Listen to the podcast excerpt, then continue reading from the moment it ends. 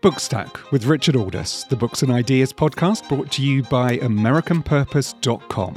Uh, coming up on the show, Larry Diamond, Senior Fellow at Stanford's Freeman Spogli Institute and author of the book Ill Winds Saving Democracy from Russian Rage, Chinese Ambition, and American Complacency, out now in paperback. Uh, Larry, welcome to Bookstack. Thank you very much. Uh, great to be with you, Richard.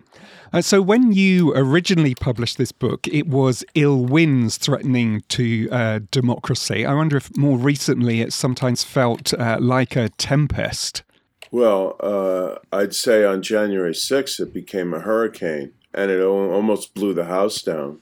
I mean, it's it's interesting, isn't it, that at the beginning of the book you say that in 2016 you thought the institutions too strong, the democratic norms too established to elect Trump, but in 2020 they have done what some thought they would not, prove strong enough to complete the transition to a new president. So, in many ways, can we be optimistic about uh, the way in which democracy and its institutions have worked? I think. Uh we should be humble, shaken, uh, sobered, but yes, hopeful. I'd say more than optimistic.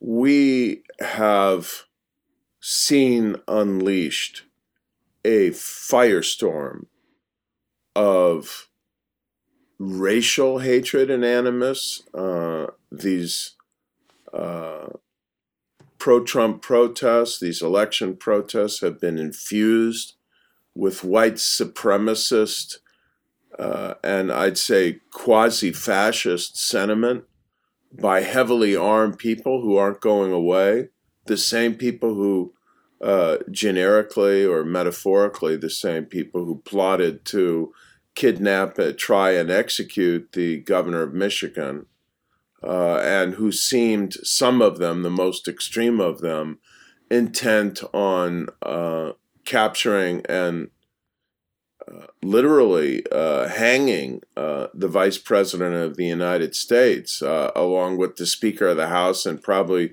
whoever else they could get their hands on. So we face a very serious challenge of right wing, ext- violent right wing extremism in the United States, an outer circle around that of not necessarily violently intended, but is certainly anti institutionalist and anti truth right wing extremism fed by grotesque conspiracy theories and this dangerous philosophy uh, of QAnon, where people actually think that there are uh, that there is a cabal of uh, uh politicians, business people, uh, a conspiracy of child exploiting uh, powerful people who want to control the world and who Donald Trump was battling in the way that, um, you know, a heroic figure would battle Satan. I mean, this is as twisted and demented as it gets, but a shocking number of people believe this. So the challenge before us is extremely grave, Richard. And uh, the fact that 147 members, Republican members of Congress, 139 on the House side, eight on the Senate side, would have voted to challenge the results of the 2020 election after they had been so thoroughly vetted in the courts. And even after this nearly catastrophic assault on the Capitol on January 6th, I think all of this is immensely sobering, and we aren't even close to restoring the health and order of our democracy. I mean, it's interesting, isn't it, Larry? Because it, there does definitely seem to be a volume of opinion which is growing that, you know, actually this stress test for democracy does show that the system works. All of those things that you've said are true. And yet, nevertheless, the election itself, the actions of the courts, including the Supreme Court, the Electoral College, that astonishing congressional vote, uh, even the uh, former Vice President Mike Pence. They they all did their job on the day, and that a system that was built in the 18th century did actually show itself to be incredibly resilient for the 21st century world. I think there is substantial truth and validity to what you've said, Richard, but I think it is only a partial view of how well we've held up uh, in the face of the most serious assault on our democratic norms and institutions by any president in American history. I do want to add that there were points of vulnerability in the system revealed by the stress test in the same way that we found points of uh, vulnerability in our financial system after the 2008 financial crisis that we'd better learn from and fix before we face the possibility that this could happen again. And one point of vulnerability uh, is the secretaries of state, who are the chief electoral officers in many of these states. Let me pick Brad Raffensperger, the Republican Secretary of State of Georgia, as uh, one example, uh, and I think a kind of symbol of the problem. This man, I think, deserves the enduring historical gratitude of the American public, of future generations, uh, spiritually of the founding fathers. He's a Republican. He, he admits that he voted for Trump. He probably has aspirations uh, for higher office. The current Republican governor of Georgia had been Secretary of State. And he faced withering pressure from Republicans uh, who are fanatical followers of Trump. And then we know from Trump himself, who made repeated efforts to reach the man and finally had this famous phone call with him. Raffensperger faced withering pressure to, in Trump's words, find 11,780 more votes for Trump so he could win the Georgia election. And, you know, in an election in an estate like Georgia with several million votes, uh, that's not a lot of votes. And Raffensperger proved to be a man more committed to the rule of law, more committed to democracy, more committed to the honest and faithful execution of the duties of office uh, than to a political cause uh, and a partisan purpose and loyalty to uh, a, a, candidate and a political movement. Well, you know, how many people give a lot of thought to voting for Secretary of State? How many people know when they vote for the Secretary of State of their state that in the majority of states in the United States, that is the most the, the peak electoral officer of the state. What if the Trump wing of the Republican Party, the QAnon wing of the Republican Party, the wing of the Republican Party that is starting to send to Congress literally crazy people uh, who believe in QAnon uh, and think the answer to our problems is, is literally to carry guns onto the floor of the House of Representatives. What if these same people decide to target the office of Secretary of State and throw all their organizing efforts into electing one of their own? Next time, we may not get a chief electoral officer of the state who puts the fulfillment of their duties over their partisan interests. So, this is just one example of the challenge ahead, Richard. We need in the next two years to have a very clear eyed analysis of where the points of vulnerability are and to make reforms before we face the stress test again. And I think one of the reforms is that we shouldn't have partisan elected officials who will come out in interviews after the election and reveal who they voted for uh, making these decisions. We were lucky this time. We may not be so lucky in a future time. I mean, it's interesting. I can I can see how that that threat going forward, and now the the way in which it's revealed itself during this election, uh, could be taken advantage of.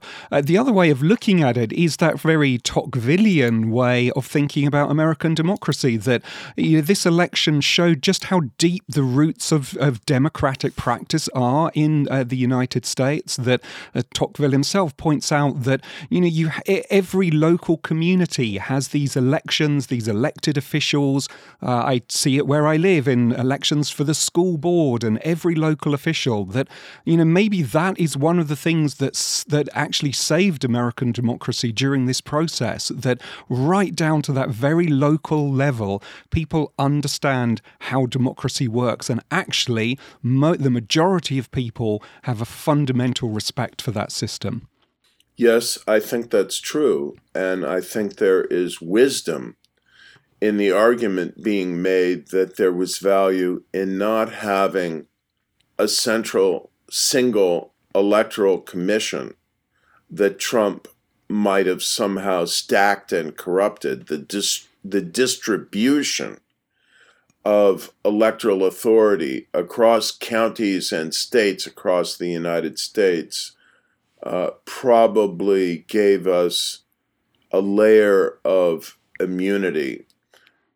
I am only saying now that I think that should be reformed, insulated, and professionalized, and given further immunity against future partisan political interference or conquest. There's another aspect actually in the book that speaks to something similar. I mean, one of the most chilling things to when I went back to reread this book in uh, the paperback edition um, you know that it is pretty clear that this election has been a, a wake up call in a technical in the technical way you're talking about for the election.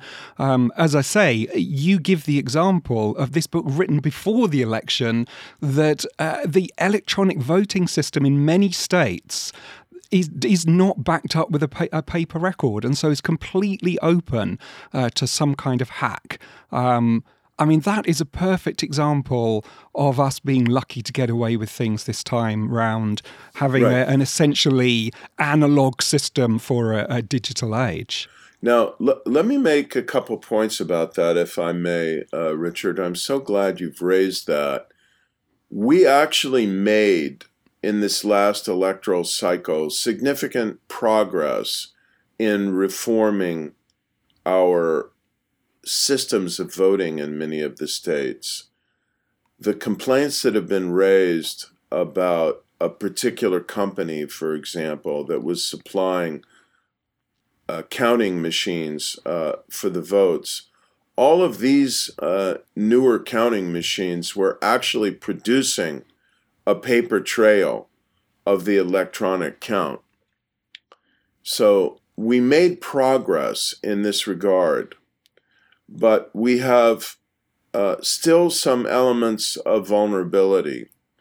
One of them results from the fact that because the equipment in many cases is still uh, not of the most modern quality, and because uh, many states lack the equipment and the number of staff necessary to count mail in ballots. The amount of time it took to count mail in ballots required uh, many, many hours, and even in some cases a day or two after the night of the election itself. And this is what led to Trump being able, as we had warned, uh, we knew this was going to happen uh, being able to claim that there was fraud because in some states he was leading on election night because he won a majority of the votes of people who voted in the voting booth on election day, but lost thereafter because the majority of people who cast mail in ballots, uh, the vast majority in some states, uh, were Democrats who voted against Trump.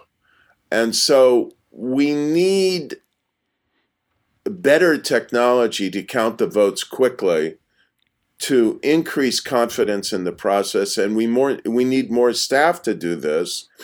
And this is going to require more funding.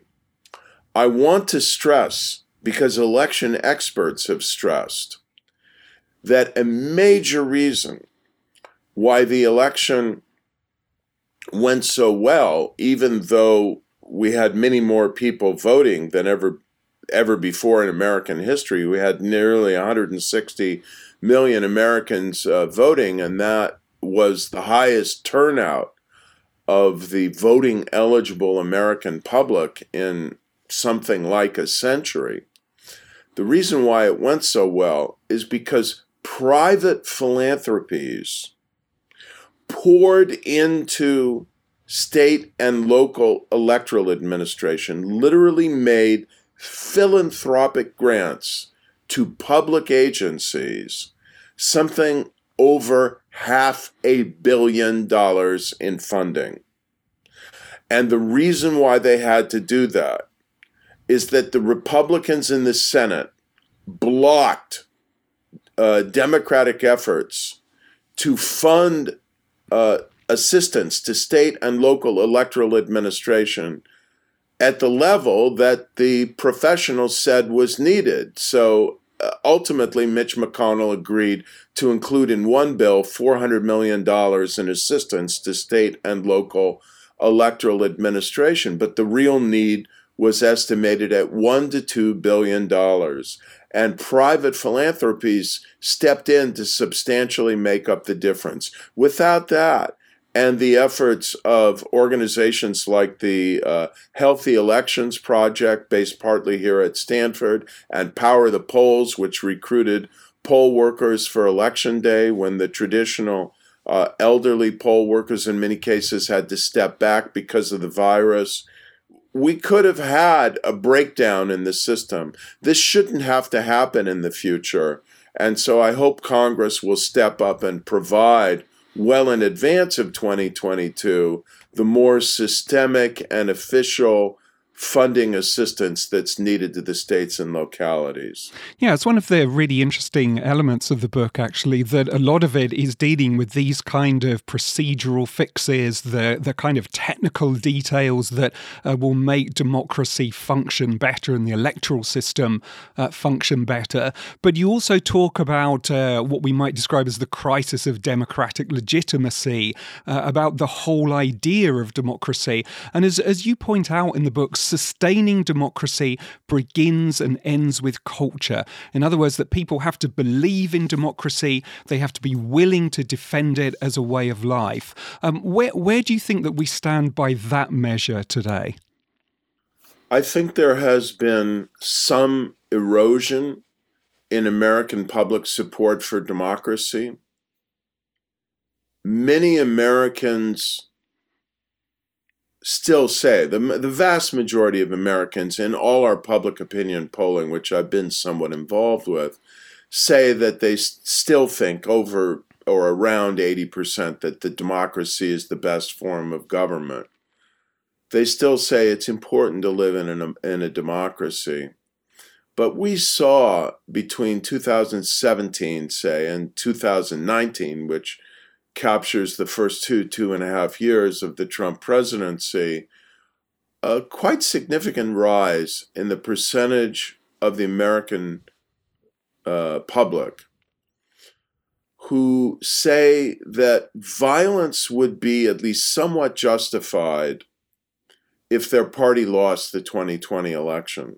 And of course, this was a very big warning sign that uh, manifested itself in, in what we saw on January 6th. Now, uh, we also see rising signs of uh, intolerance of opposition, of denial of truth, uh, of support for crazy conspiracy theories.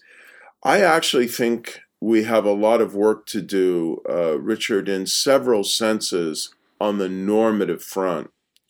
Number one, I think we need to revive in general across the United States and targeted especially toward young people in the schools civic education to teach the traditions, history, values underlying our constitutional system. Number two, I think we have a lot more work to do to delegitimate violence and to teach people and spread messages from our political leaders and from our civic leaders and from our religious leaders that violence whether of the left that we saw in some of the extreme uh, protesters surrounding the Black Lives Matter protests uh, earlier in 2020, or from the right that we particularly saw explode on January 6th. Violence is never justified in a democracy.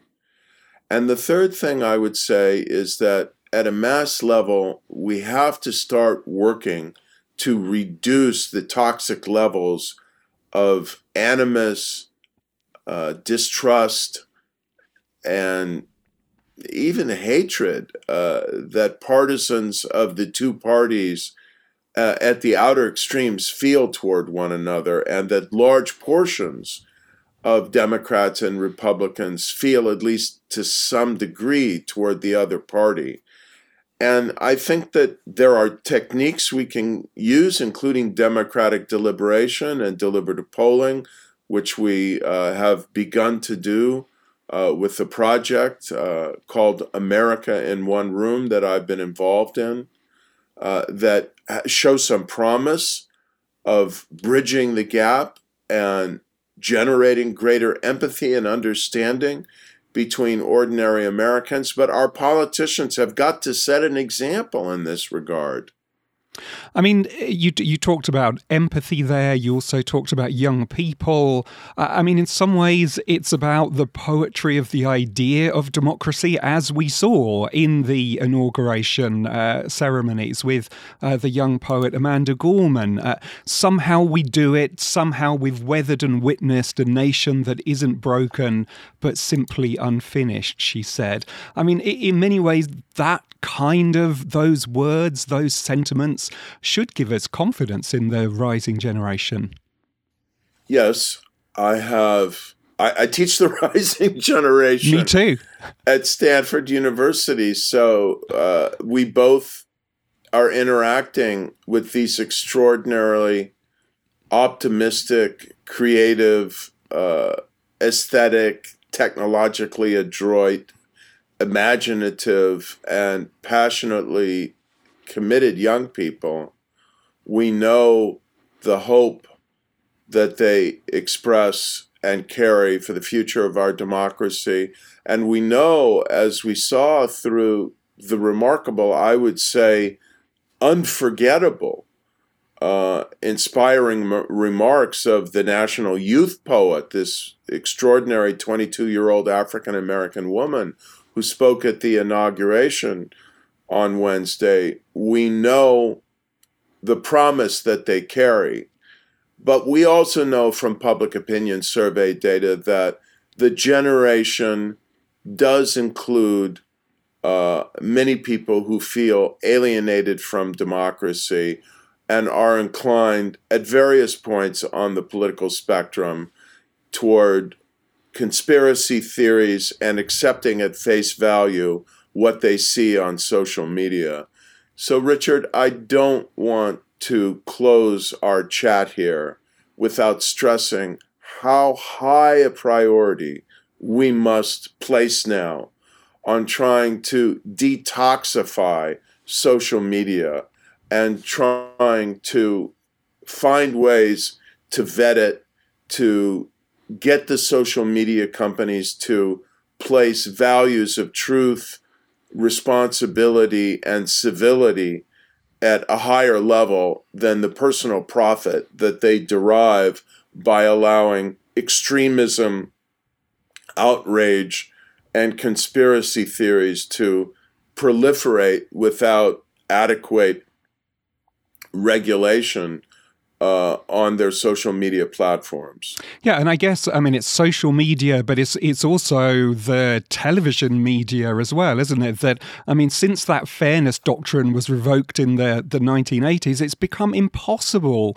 to create any kind of consensus now in the television news around truth about what facts are, and that has has implications that we're seeing today.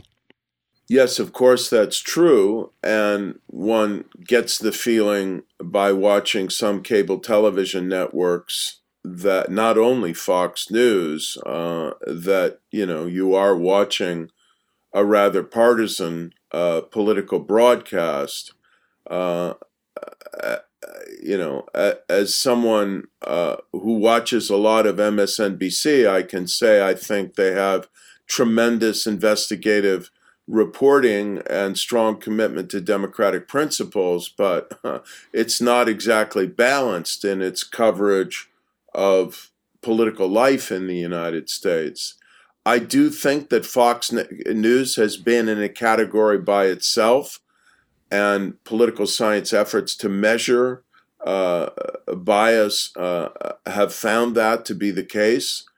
Uh, and I hope that Fox News uh, will move in a direction at least toward upholding truth over conspiracy theories as a uh, foundational principle of their operations. But now that they're being challenged on the more extreme and conspiracy minded theory right, their commercial incentive uh, is to become even worse than they have been of late, and that is a great danger to our democracy as well.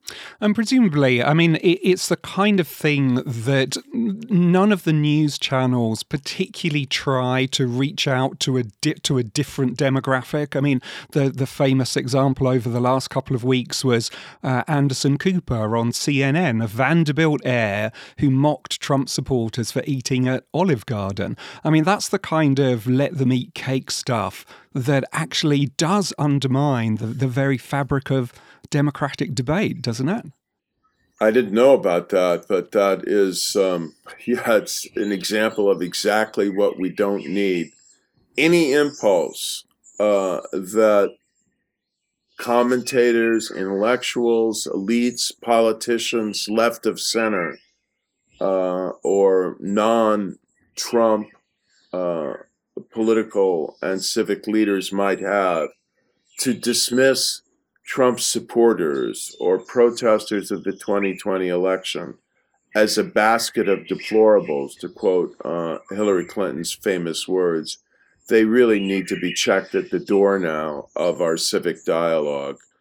And we desperately need to do what this is one of the things that fills me with hope.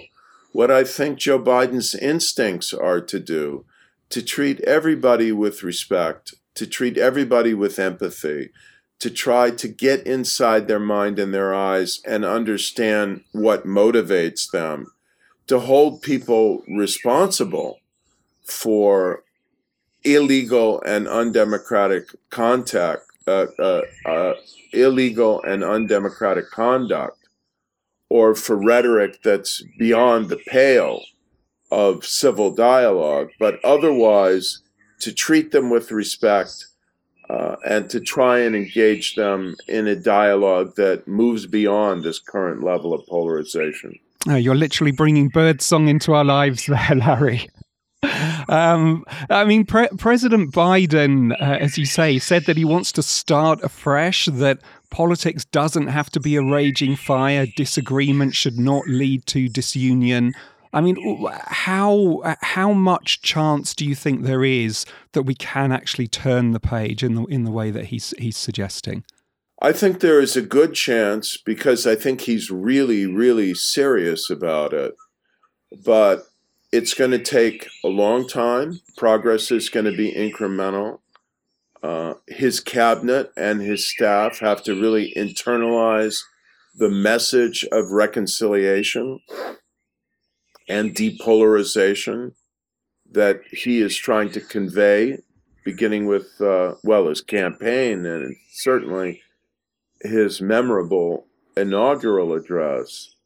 But beyond that, we need a broader strategy of depolarization, of compromise, of techniques to engage people across political uh, divides, uh, of trying to combat conspiracy theories uh, with truth and evidence, and uh, I'd say fairly comprehensive strategy of de radicalization of some of these extreme elements of our society. This has to be combined with a, a law enforcement effort that makes clear that people who cross the line to violence or, or violation of the law are going to be prosecuted. And the result is for those who are convicted is going to be very serious and lengthy punishment. I mean, you end uh, the book, uh, or towards the end of the book, uh, you quote George Kennan in the famous Long Telegram of 1946, uh, where he says that every courageous measure to improve self confidence, discipline, morale, and community is a victory. Now, in his case, he's talking about a victory over the Soviet Union. But uh, those words apply to democracy itself, don't they? And protecting and supporting and enriching uh, the democratic ideal. Absolutely. Thank you for quoting one of my favorite quotations in the book. Uh, and thank you for understanding uh, how vividly it applies to our current moment. And I think Kennan not only uh, calls us to a higher standard and a renewed sense of urgency about addressing our democratic deficiencies and repairing them, but also he reminds us about the fundamental unity between the domestic challenge and the international challenge, what, which we won't have the time to talk about in this conversation, but you know, I, I want to at least conclude on, uh, and that is that we cannot regain our international credibility in promoting and defending democracy internationally, and we cannot restore at least some degree of our global leadership uh, in this cause, as I think we must do, and I think President Biden intends for us to do, unless we make progress in healing our country domestically, reducing our polarization, and reforming and reviving our democratic institutions. So I think this has to be one of the urgent tasks of our political life ahead. So the book is Ill Winds Saving Democracy from Russian Rage, Chinese Ambition, and American Complacency. It's written by my guest, Larry Diamond, and published in paperback by Penguin.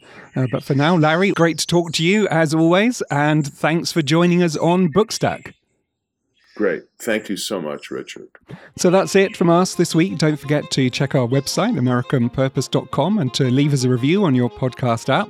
The show is produced by Damir Marusic. Do join us again next week. But for now, this is me, Richard Aldous, saying thanks for listening.